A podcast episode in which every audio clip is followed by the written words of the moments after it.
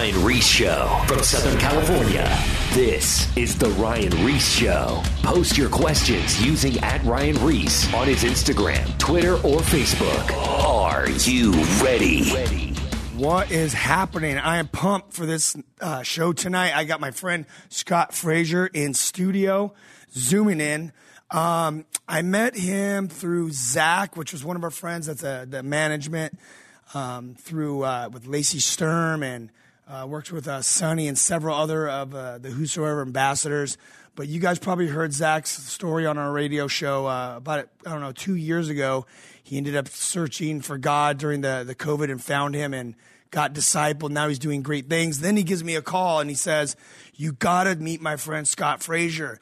He has an amazing story. He's an amazing believer, and he works in the mainstream uh, music industry managing bands. So we finally connected. I don't know how many emails went back and forth or text messages, but as you know, he's busy, we're busy, but we connected. And uh, after connecting with him and just hearing the story, I had to bring it on the air because there's so many cool stories out there, but this one is a true story of God's grace and redemption. So tonight is going to be epic. Scott, what is happening? Good to see you, man.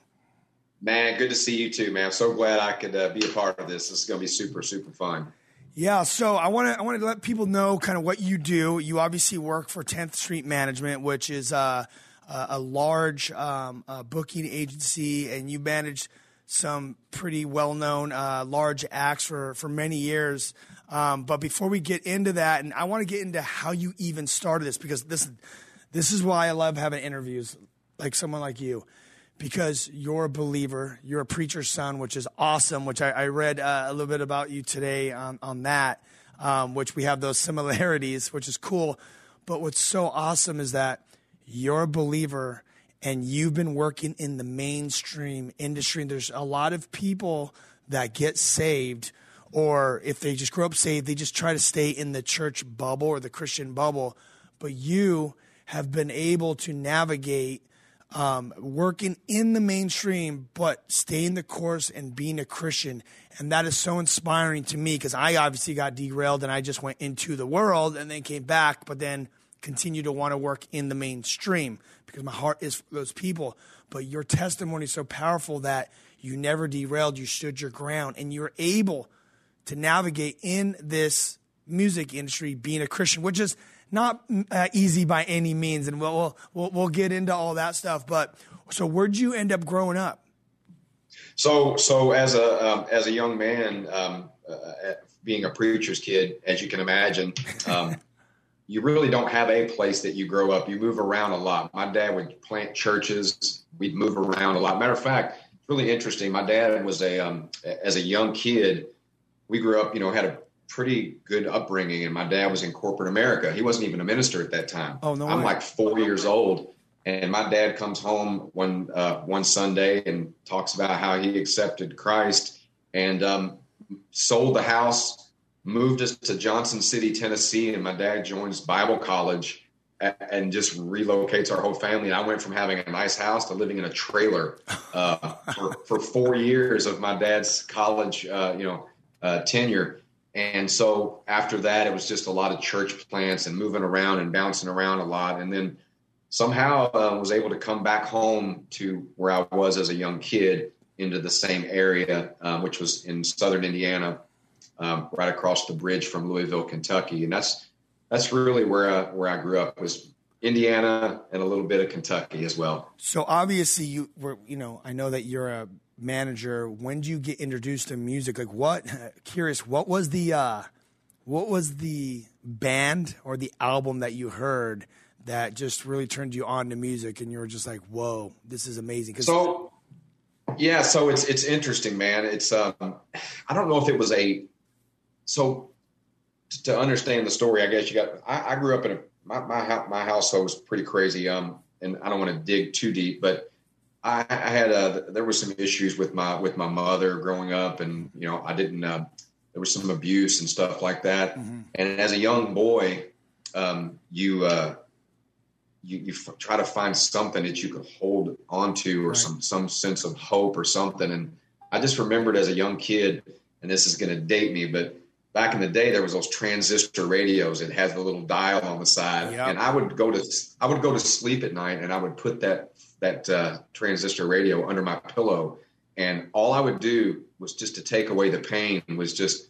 scroll until I heard music, and then when a commercial would come on, I would just keep scrolling until I'd hit another channel that had music. Hmm. So I was really and, and I think that's why I'm so diverse in my musical taste to this day because I, I was it was gospel music, it was it was the Beatles, it was yeah. you know it was you know rock and roll, it was it was everything, and I just wasn't even so much for the music, it was the message. I just wanted to hear songs and let those lyrics kind of speak to me um, in a way that would take away some of that pain. So that's really what was my first introduction to music. So that's where yeah, so but, that's where it started. That's amazing. Yeah, but the craziest part is so my brother was a savant um, musician, like those kids you see on TV, like just pr- playing piano prolifically at four years old, you know?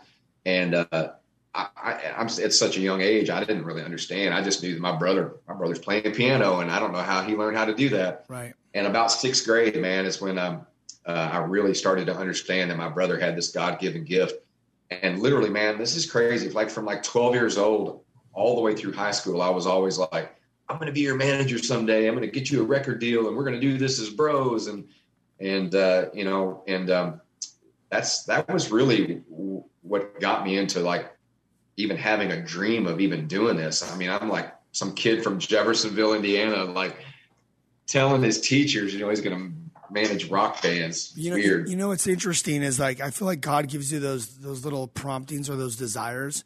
Because even like when I was in school, I had a like I had these these desires or these wants to do events. So I started throwing parties, in like high school parties with DJs and different things, which ended up turning into music festivals later on in my life, doing those and working in the, in the music industry. So here you are God's giving those promptings, and they start as young as as as high school to see what you're going to do. It sounds so huge and massive and, and crazy, but yet God had that in your in your heart from a young age. Yeah, he, he did, and and uh, and you know it's interesting because, um, and I don't want to jump jump around, but I, I, I, my high school year, you know, my senior year of high school, you know how you have your teachers are like, "What are you going to do next year?" Yeah. What are you going to? And you're like, "Well, uh, duh, I'm going to manage rock bands." yeah. You know, and they're like, "Mr. Frazier, we, you know, we need to talk to you about your son's visions and grandeur." And uh, for, for, some reason, I decided that I was going to join the Marine Corps um, because I thought that uh, in my brain that the Marines were this elite, you know, organization, and that the discipline and the focus and everything that dad if i'm going to manage david then right. my brother then if i'm a marine i'll be able to do anything.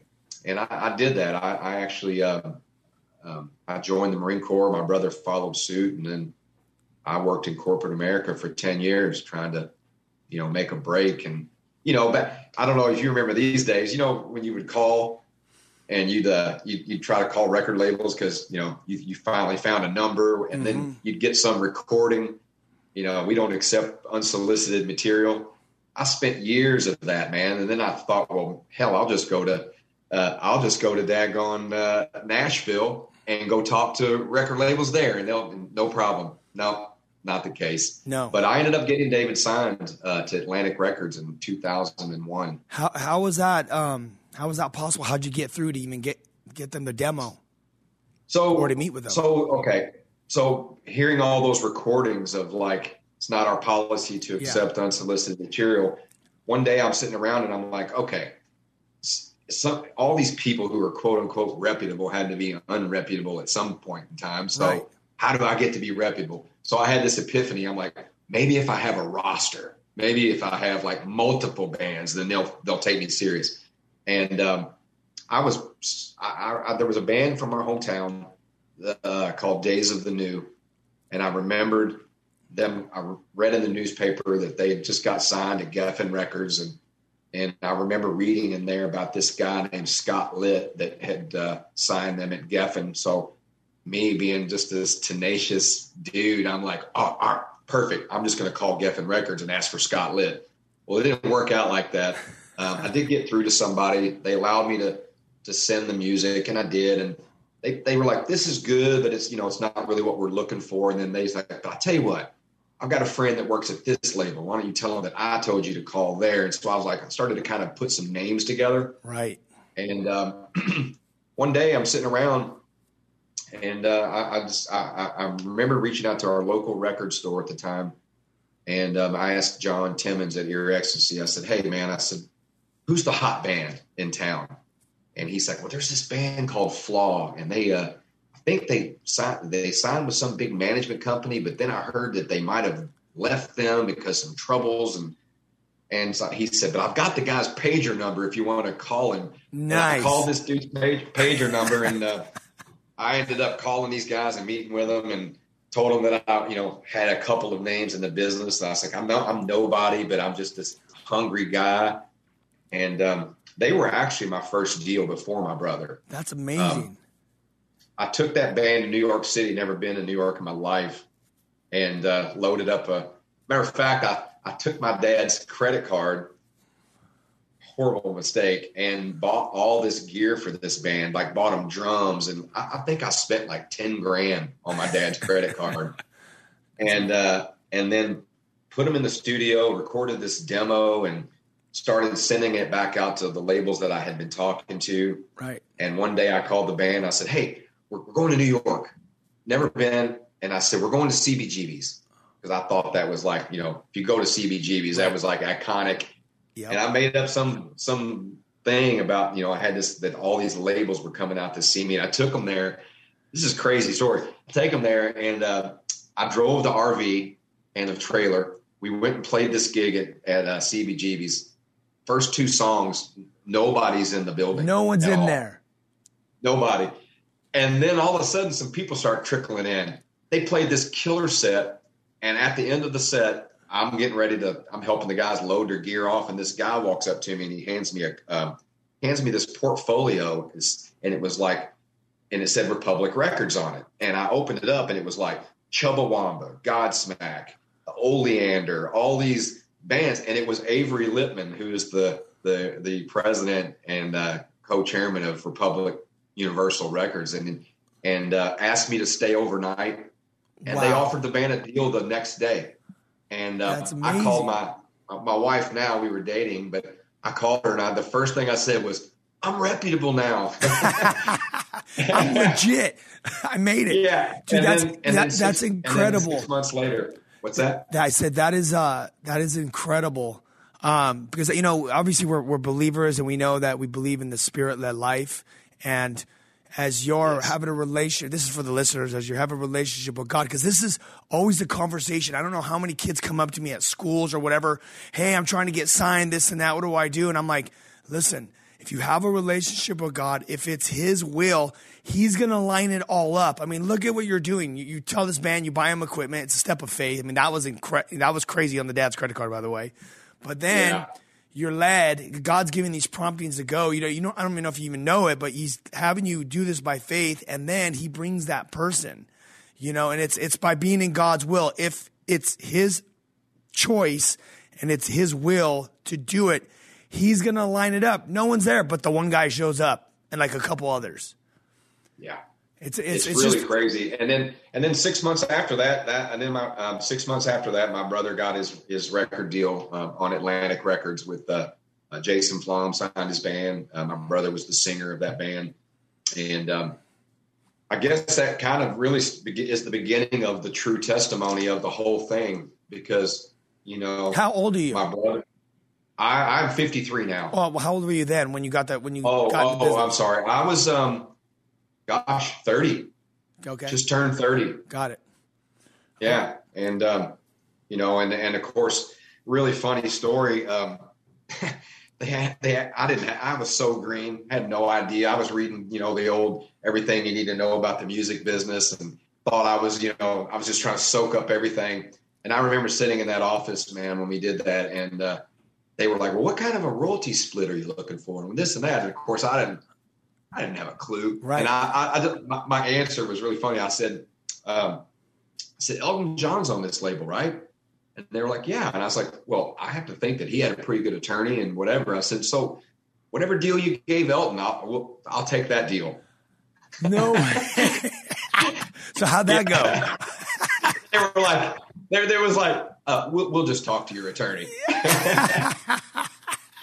Yeah, I was just thinking. But- here you are. That's why I asked your age. So you're 30 years old. I mean, at least you're not 22 or something. You know, at least you got some. But you're still green. It's it's a whole new industry that you're learning. But here you are sitting at these record labels, looking at you.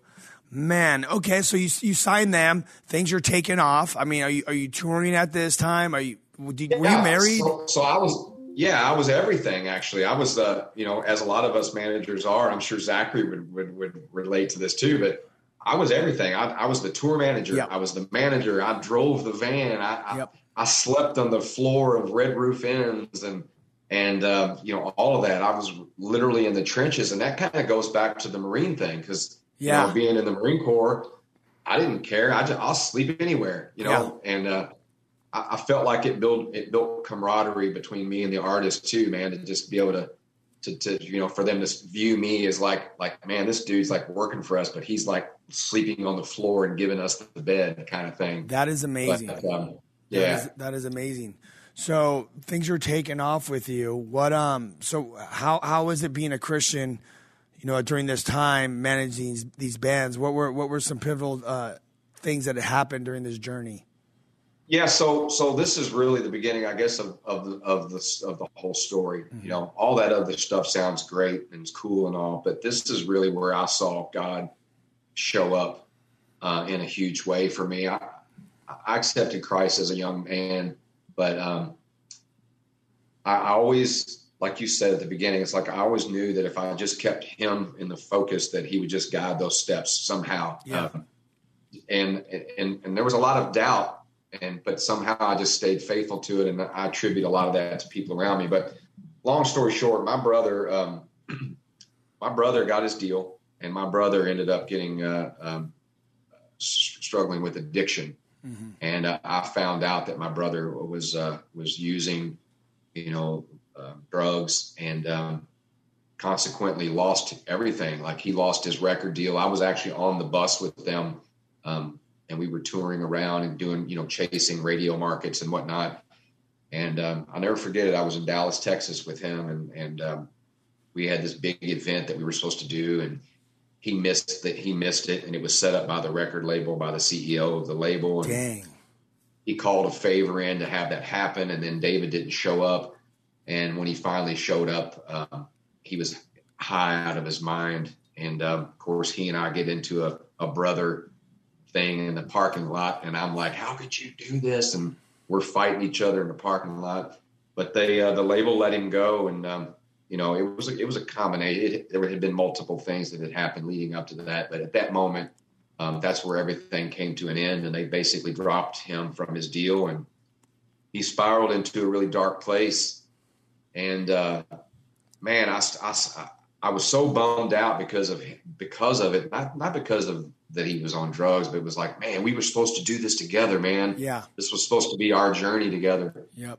so for the next 10 years man I, I continued on in the music business and and got more and more successful but i never left my brother man i, I literally i chased him down and i pursued him over and over and over again putting myself in harm's way going into trap houses just doing just stuff that i look back and i'm like man what were you thinking you know to get him to get him okay? Because he's my brother you know? Yeah, i can't course. leave my brother behind. And uh um and then fast forward about eight years um this one night this is really crazy. This one night uh uh my mom and i are not very close you know as i told her earlier in the you know we don't there were some issues there but my brother had just he had disappeared nobody had heard from him for weeks and uh I get a phone. I'm on my way back from Atlanta.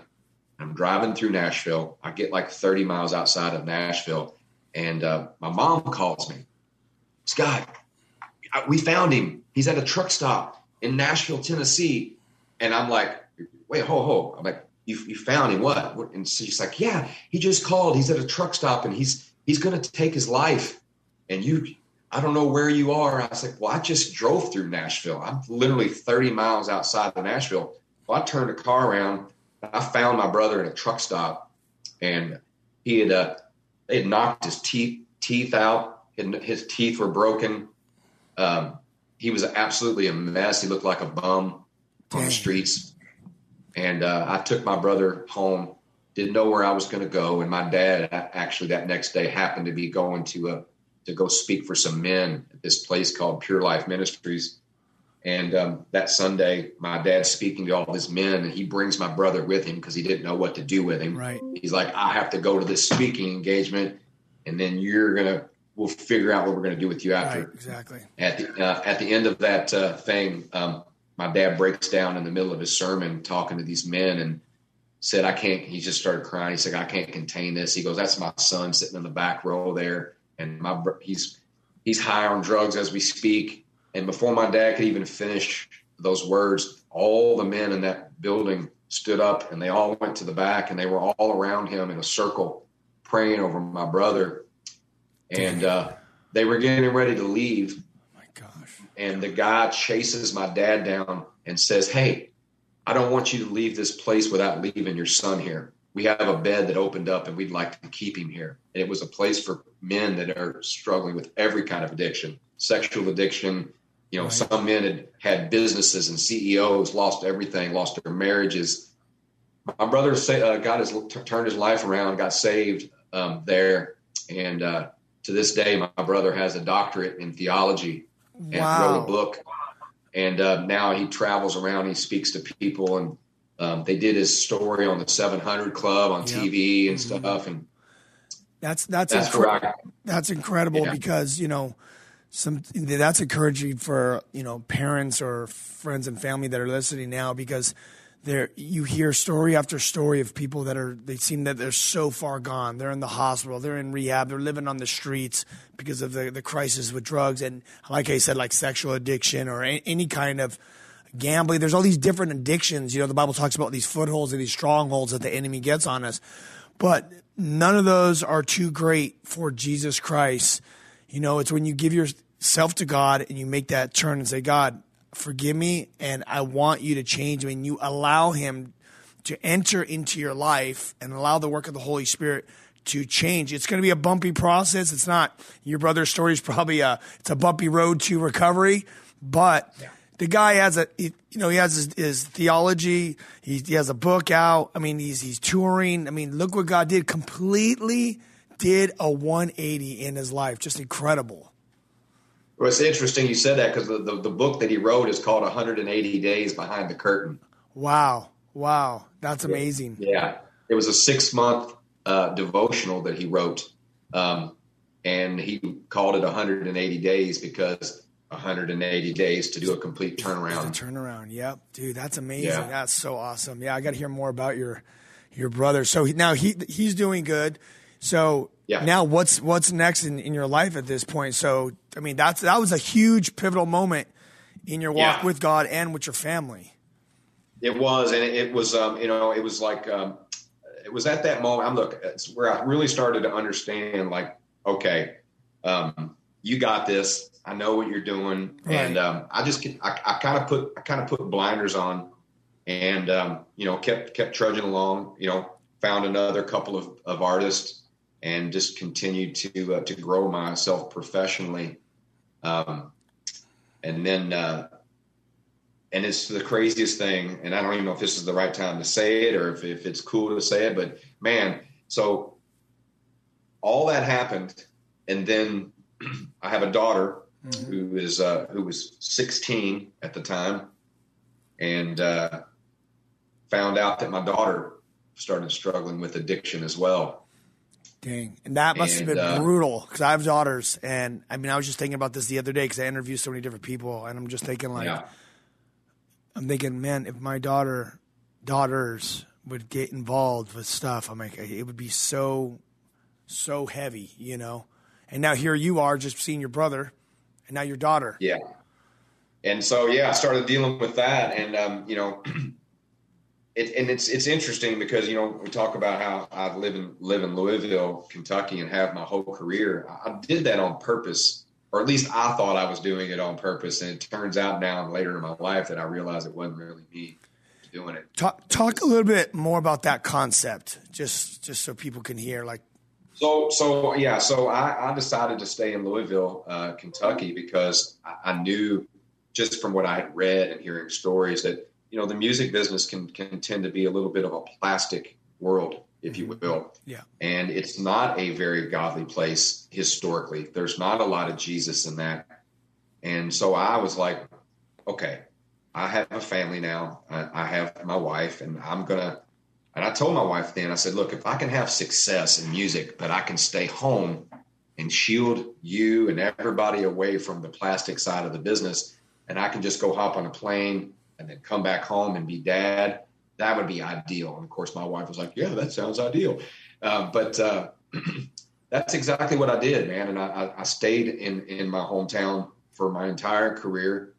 And uh, I just, you know, we have offices in LA and New York and, uh, and abroad. And I go do that and go be rock star manager and then come home and, uh, and I'm dad and I go to church, you know, on Sundays and my kids get to live a, you know, see their grandparents and be around their friends and have some semblance of, of normal life without being wrapped up in that, uh, you know, there's a lot of evil stuff, man. Yeah. You know that you got to kind of protect your, your family from.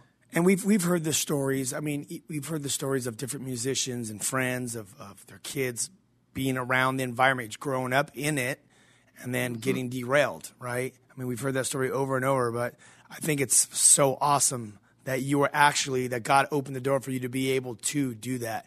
But then, as you know, the enemy is he comes to seek, kill, and destroy and he wants to he wants to take out our children, divide our family, and whatever he wants to do. And then all of a sudden you hear about your daughter that's 16 years old. So she's in high school at this time. Yeah, so so it started off really. It was like it was little things. It wasn't like full blown addiction. It was like yeah. she was uh because she was a she was a star volleyball player. Like D one schools were like reaching out to her like in in, in high school, and then her junior year she just quit. And I told my ex wife at the time, I said, her mom, I said, something's not right. Yeah. I said, totally. Something is not right. I said, she's from to get colleges calling and then all of a sudden just quit. I didn't know, I didn't know the, the, the, the depth of it until years later, but apparently she started with pills and it went from that to et cetera, et cetera. But then it led to, uh, to opiate addiction yep. and heroin. And, uh, heard this story so many times for the next, for the next 10 years, man. Um, you know, like a, and I don't want to bounce around, but I thought that the reason that I stayed in Louisville was because I was going to shield my my family, and I thought I was doing some, you know, uh, novel thing to keep them there. And now, today, I look back and I know exactly why, because he put me in a place where he needed me to be, because he knows everything, and right. he knew that she was going to go through that. And I believe to this day that the stuff that I went through with my brother I believe it gave me the tools and the knowledge and the wherewithal because I think my I think God knew I don't think I know he knew. Yeah. I need to get you sharp and I need to get you battle tested because the battle that you're going to face with your daughter is going to be the hardest one you fought yet. And it was. Um, it almost it, it almost uh, destroyed my, my marriage now and um, well, I want to said this thing. Go, go ahead. We're gonna we're gonna go to a break here in a minute, but go ahead and finish your last thought. I just, you know, I'm, i just, I go back to this thing. It's like, you know, my wife would be like, "Why are you leaving to go find Abigail?" And I just was like, "Because I believe that you leave the 99 to go find the one." Exactly. Well, with that said, I got Scott Frazier in studio. He's an executive artist manager for 10th Street Management, managed tons of big bands, and uh, we became friends. We had a call and just loved his story, and I had to have him on. And the best is yet to come. I'm telling you right now, I've heard this, and it's going to be phenomenal. Stay tuned in. Also, make sure you go to the Whosoever's uh, YouTube, go to Ryan Ries YouTube, subscribe, get all the past radio shows. And uh, we tour. We are constantly touring and invading the public school system so we can reach these students, just like Scott's daughter, where she was at in school we are getting in front of the public school students and letting them know that God loves them. He has a plan. And if they are struggling with addictions or self harm or anything, that God can set them free, free through a relationship with Him. So we'll be back in two minutes right after the break with Scott Frazier. Peace. More of The Ryan Ries Show. Coming up, post your questions at Ryan Ries on his Instagram, Twitter, and or Facebook. Over the past four years, an astounding 51,000 students from seven states, five countries, and 183 schools have responded to the gospel message because of the Whosoever's Kill the Noise tour.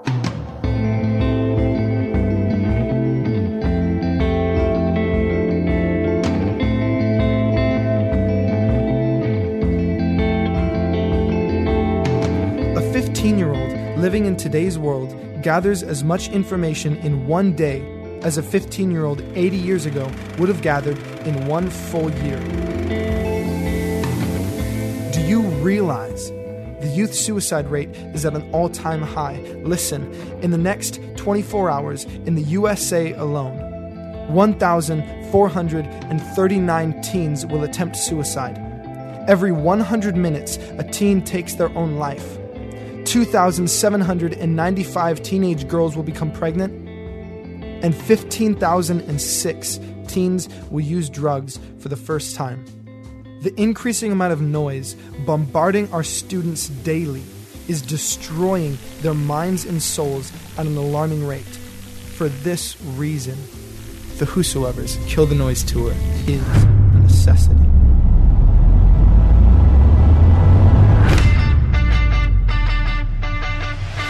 All right, dude, we are at the Kill the Noise tour. We're in California right now and it's about to pop off. We're getting everyone ready. We're to pray. And then uh, basically the event's to start and we're to see all kinds of kids come to the Lord. It's to be sick.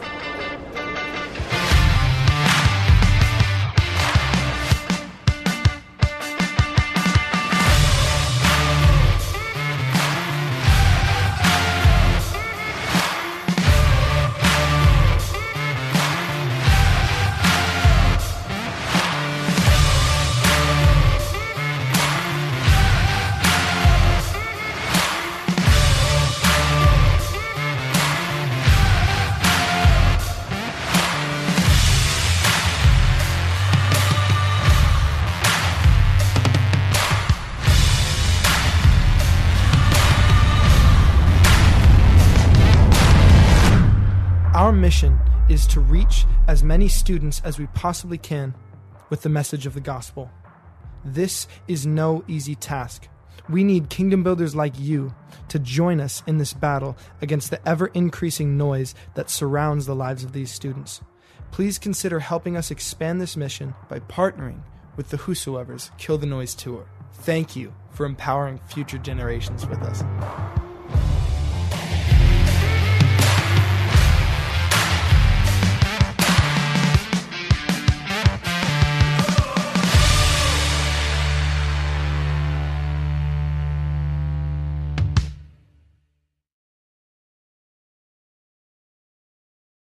Now, back, back to the Ryan Ries Show. We are back and I have Scott Frazier in studio. He's the manager, artist manager for 10th Street Entertainment.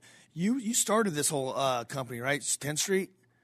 No, uh, I didn't. Uh, I'm actually. Uh, that's interesting. So I, I ran my own business for for 17 of my of my years, and um, and then um, I lost a big client um, in 2012, and started at that time started thinking about like where I was going to go, and uh. I decided to to do a. I merged my company with 10th Street and did a deal with them. But Awesome. no, 10th Street has been has been a leading management firm for 30 years. Yeah. And um, I, I ended up landing there. So glad I did. They've been great to me. But um, yeah, I, I wish I was the guy that started it, but I'm not. I'm just a. Uh, I'm I'm just an, I'm just an artist manager there, um, and I have a partnership with them. Dude, that's awesome.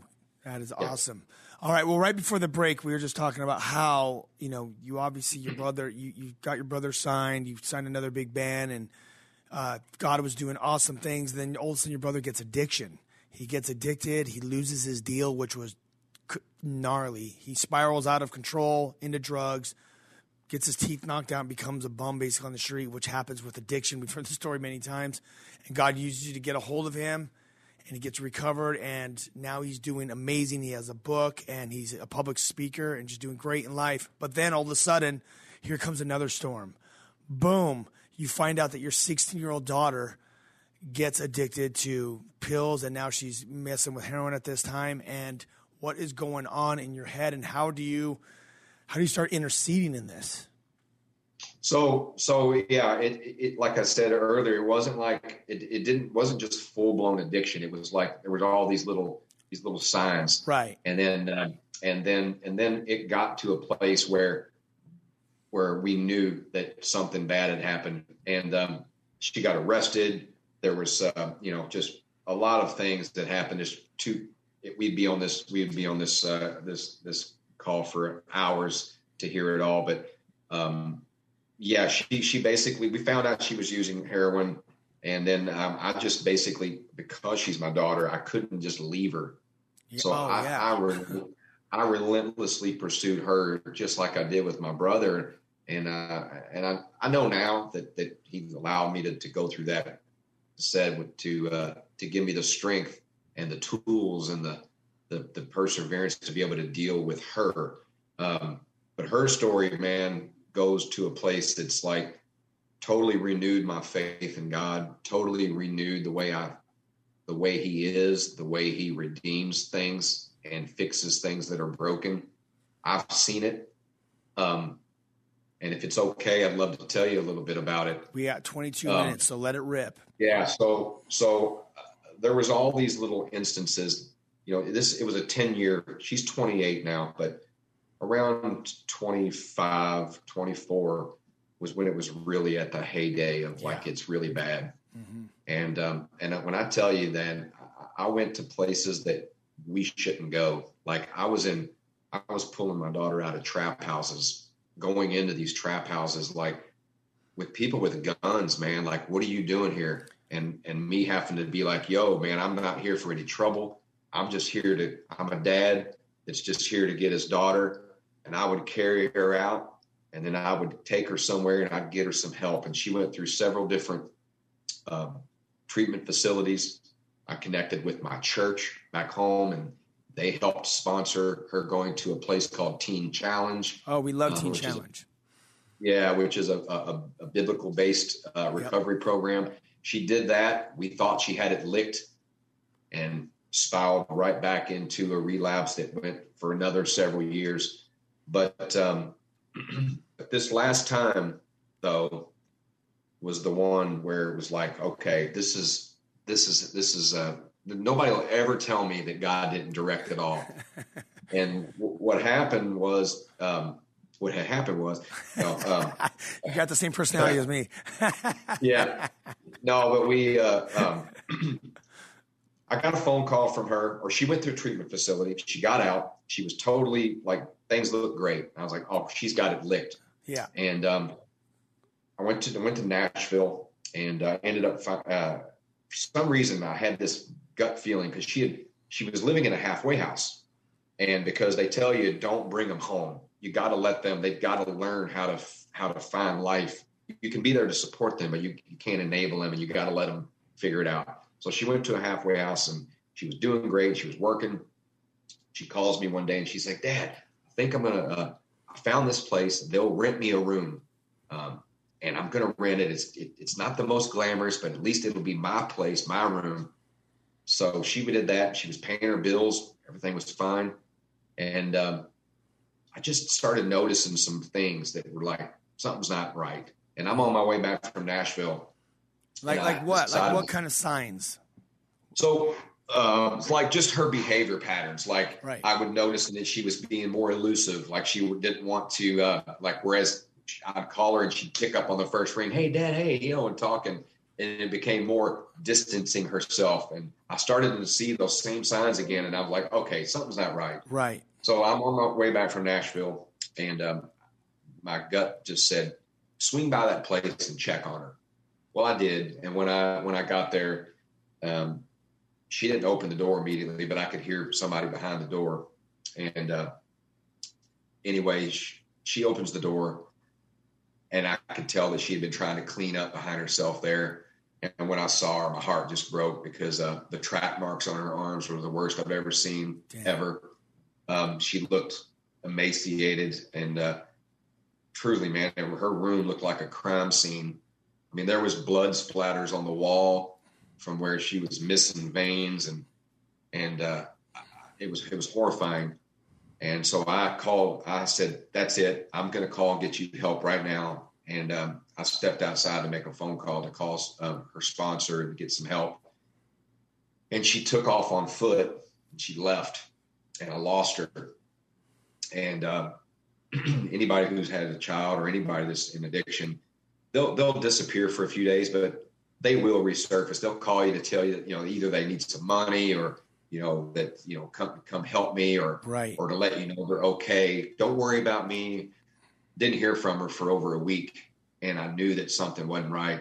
I kept praying about it, just asking God, just where you, just please help me find her. Right. And this one Saturday, man, I'm I'm I'm sitting in my I get up for, for coffee. It's like six o'clock in the morning. I woke up early and, and I go in and I tell my wife, I said, I'm leaving. I grabbed my keys and I just had this feeling came over me. It was like, get up and go drive back down to that place to her to her place. What, what city? Been, sorry, what what city is this in? In Louisville, Kentucky. So th- okay, so this is in Kentucky. In Louisville, yeah. And and uh, for that whole week, I had been going back down to her her room that she was renting right. at different times. I would show up at six o'clock. I'd go at one o'clock in the morning. I was going at all these different times because I was like, I'm going to catch her yeah. in one of these. Yep. Totally. And so that Saturday, I wake up and I go down there, and uh, there was this guy that uh, I, I, pulled up. Um, there's nobody there, and I start praying. Then this car pulls up beside me, and it was this guy that he and I had had had words. I knew that he had given my daughter drugs before, and we had a we had an altercation between the two of us verbally. Yeah. And he pulls up, and the first thing I thought was, "I'm going to get out of this car. I'm going to beat this guy up and whatever." But something uh, this this thing came over me and said, "No, just just talk to him." And I did, and I said, "Hey, listen, man. I know you and I've had some issues, but I'm just I haven't heard from Abigail for a week, and I'm afraid if I don't find her today."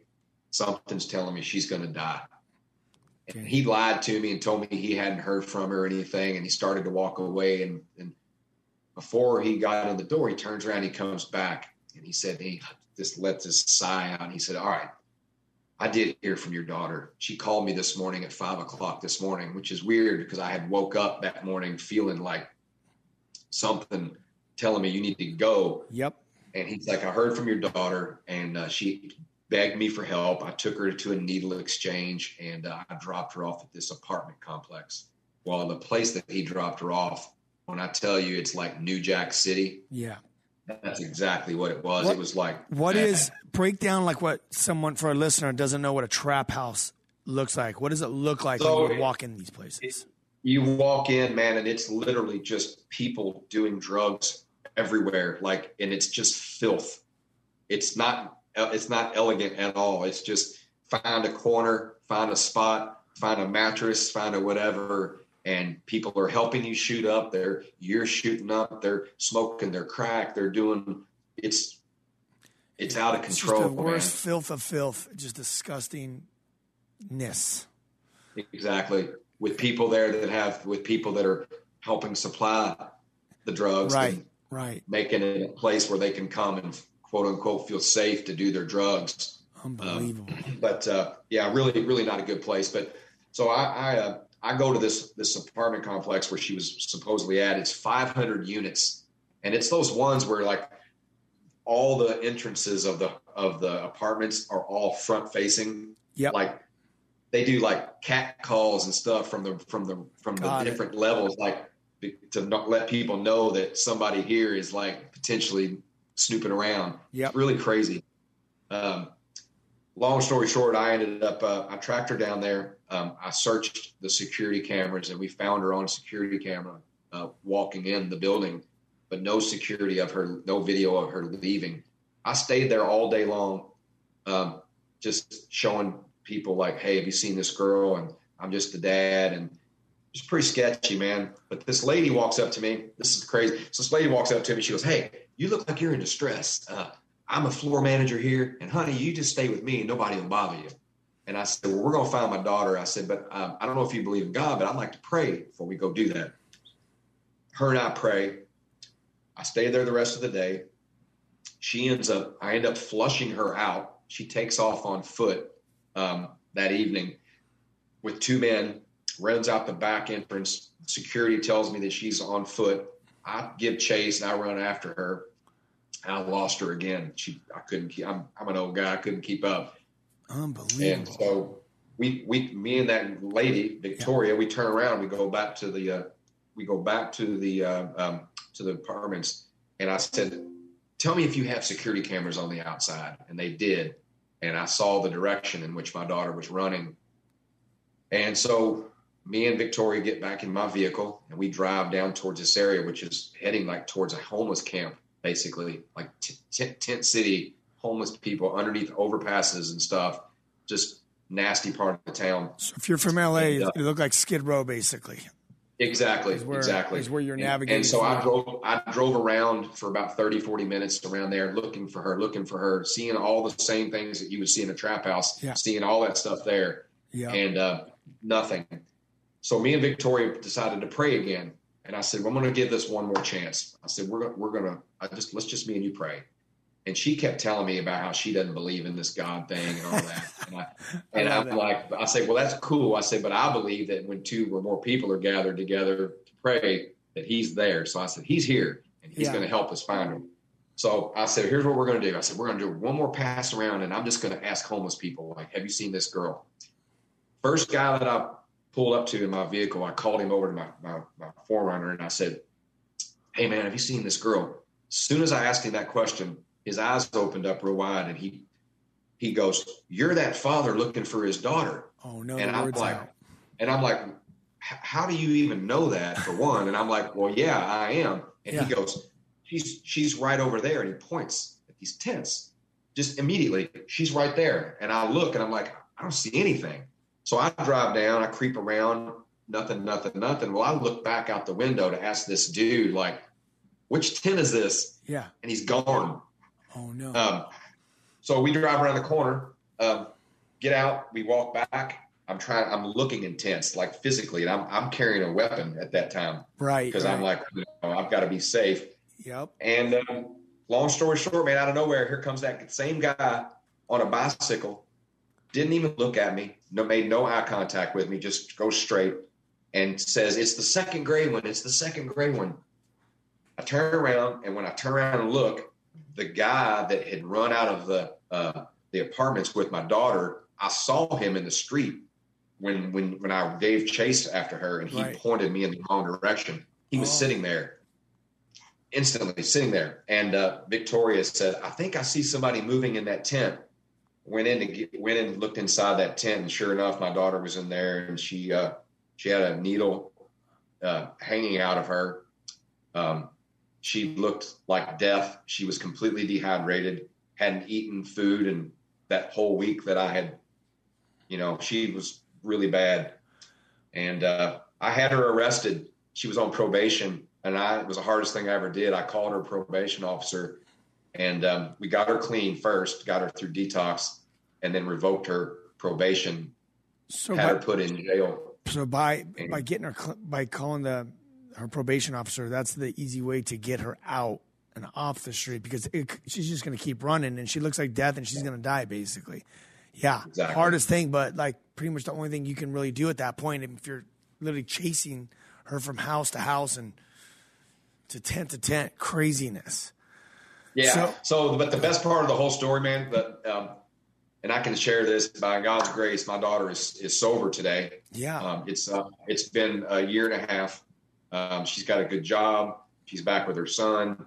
Um, it's remarkable. But the best part of the story is, is I went back down the next day to the place where I those people had helped me, and more specifically Victoria, and she ran to me and said, "I know I told you I didn't believe in God. I know I told you that, but after what I saw yesterday, okay." What, what do I need to do? Where can I learn about that? And I said, well, let me, I, I said, let me invite you to church. Yeah. So I would drive down to the hood basically and pick this girl up for church every Sunday. And um, I had the honor of baptizing Victoria and led her to Christ about four months ago. That's amazing. And uh, she calls me every week now, and uh, and this is what she says when she calls me. Scott, I found another one. Kiki, she's 19. She's I, I, I pulled her in, and she's she's got a, a pimp, and and she's being sex trafficked, and this and that, and I'm going in and and pulling these girls out and taking them to uh, to a place that uh, can get them help. And it's just turned into this whole thing that I never thought would be. And honestly, man, I love managing artists and I love what, what God has done that. But I almost feel like that He's that all of that was all to get me to here to help these young girls out, man, and to do something there. Wow, I'm, I'm, my mind is blown away. I'm getting kind of choked up just hearing the story again. Just how, you know, here you are, and God is using you for His good. Like the management and you know all that kind of stuff is awesome, but you're actually now saving lives of these young girls and you have that compassion for them because they're like your daughters basically what, what, they're going through. And i love the fact that this girl's inside the uh, she works there. God divinely placed this girl there. God her saved and now she's doing his work by reaching out and doing this whole new ministry. So that's pretty much what you've been what you're doing on the side or you know whatever uh, you're doing this ministry on the side and you're just reaching girls out one by one as god opens the door. Because i know it's a very difficult thing to do with these girls that are getting human trafficked and having pimps. We have several friends that work in this industry. Um, it's hard for them to break away because of fear, the addiction. There's a lot the, the strongholds from the enemy. But you are seeing yeah. one by one going. I like that verse you said, going after leaving the 99 and going after the one. Because what does the Bible say when when one re, when one gets saved, all the angels in heaven rejoice. It's it's not a number game. It's just one by one reaching one person's life at a time. It's phenomenal. Yeah, it's been it's really been cool, man, and and uh, you know just to be able to, um, like I said, I love managing, and, and that's my that's my my gig, and it's what supports my family. But man, I have such a heart, and you know, honestly, even before that, the thing that really made me want to really dive into that, and this is that this gets me choked up to this day because there was this one moment that happened in one of the trap houses that I pulled my daughter out of. I'll never forget it I'm carrying her out, and this girl was standing in the doorway, and you could tell that she'd been she'd been had a hard life, and uh, at one time probably was a very pretty girl. She still was pretty, very pretty, but um, she was standing in the doorway of this trap house as I'm walking out, and she was starting to cry. She had tears coming down her eyes. She looked me in my face as I walked by, and this is what she said to me. She goes, "I wish my daddy would come and save me." No way and it freaked me out, dude. I got like I it gets me emotional just talking about it, but I literally got in my car with my daughter, man, and uh, I drove down about a block down the street, and then I pulled the vehicle over, and I just was overcome with with uh, with just tears, man, because that never I've never forgot that, man, that of uh, of, of, of that girl saying that to me. Never forgot it. That is heavy. No, for sure. Yeah. So here at the end of this show, we have about five minutes left. Um, what would you like to say to encourage um, parents, you know, mothers, fathers, aunts, uncles, friends of, of people that are dealing with family members that are uh, dealing with addiction, or they're they're seeing their daughters or sons just running off and just not walking with God and just basically just getting tore up from from the enemy, what what encouragement, and you could take your time, what encouragement would you want to leave them with, and what shall they do during this time until their kids come back to the Lord? So the first thing is is that is pray, mm-hmm. um, because I believe in that man. Um, and just and, and I don't mean like prayers like you hear people. There's there's no right way to do it. Just have a conversation with God, man and ask for his guidance and ask for him to help, you know, help in that situation. But I also would say there's a difference between enabling and pursuing. Don't give up on them. You pursue them and let them know. Because look, at the end of the day, that's what God does with us. Right. You know, and that, that's the reason that I that I was so relentless in my pursuit was I was like, I think about how many times in my life that I've done something that's not great, that's that's dishonorable, that's whatever, and he still died for me, and he still did what he did for me. And he still pursued me, and still pursues me to this day relentlessly. Mm-hmm. And he's a father, so I'm like, well, how can how do you be a good dad? How do you be a good mom? Well, that's the way you you you pursue them relentlessly, and you let God direct it. Um, you know, there's there's places that you know get involved with a local church. You know, um, would be another thing. You know, get engaged. Mm-hmm. Be you know be a part of the church. Isn't the building, man? Yeah. This right here, what we're doing, this is church. Yep. So reaching with, people. With that said, prayer you said prayer and it, that's the thing that a lot of people don't do because they try to take you with these actions but when you're looking at your story clearly you're and prayer's talking by the way you're just like hey like when i wake up this morning hey god forgive me of my sins and and, and show me what to do today what do you want to do in my life and um, i want to be open to whatever you have for me that's that's me praying but i'm just talking to god like as a person for you for you listeners but clearly your story you're talking to god praying and he's just lining it up, lining it up. You're with this girl that doesn't even believe, praying, and showing, he's bringing guys in your house, uh, guys into your life. Oh, she's there. Oh, she just went out the back. Like prayer, prayer changes things. Prayer divinely leads you and guides you to where you have to go in these scenarios. Doing it without prayer is is insanity. Like you can't do it without prayer. You've got to pray that God can open the door and break through all the strongholds and stuff for you to for him to basically penetrate the mind and the heart of these ones that are caught up in these addictions and, and footholds. And then I love how you said teen challenge. We work with teen challenges and we speak at them all around the world. I was just speaking at the main castle here in LA a couple uh, about a week ago. But they're set up all around the United States, actually all around the world. I've spoken to in Australia as well. They're all over the world. And they are a Holy Spirit filled ministry. They, They'll go in there, you get cleaned up. They're going to give you the word because the word is what changes you or washes them. And um, the, all those people that come out of there are spirit filled. Yes, sometimes they get tripped up and then on detour and they go back, but the Jesus ministry is messy. And you know what? It's messy, it's flawed, but you continue on the pursuit for Christ and after your kids, and God will pull through. It took my mom prayed for probably 18 years to 20 years for me to get saved, and I ended up giving my life to Christ uh, 18 years later. And I tried to get sober, I'd go back. I tried to get sober. It was this messy ministry of, of the enemy continuing to come after me. But there was a day when I had an encounter with God and God filled me with His Spirit. I repented and He transformed my life. And it's been 14 years since uh, that day, uh, 14 years ago. So be encouraged. Keep pursuing, keep praying, and God will do it in His timing.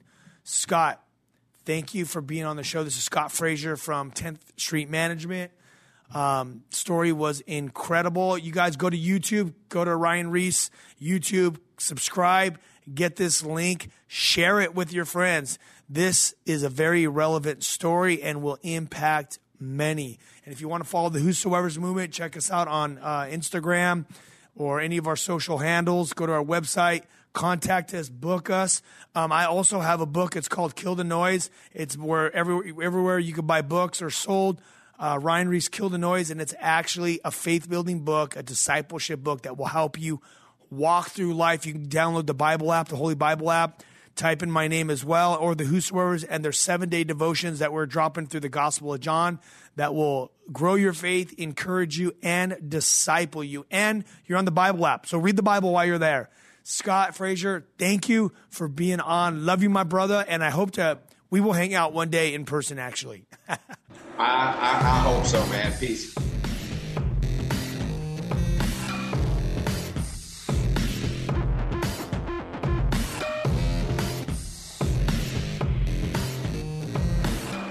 This has been The Ryan Ries Show. To connect and find out more about Ryan, click on ryan-ries.com. Check us out next Saturday at 9 p.m. for The Ryan Ries Show.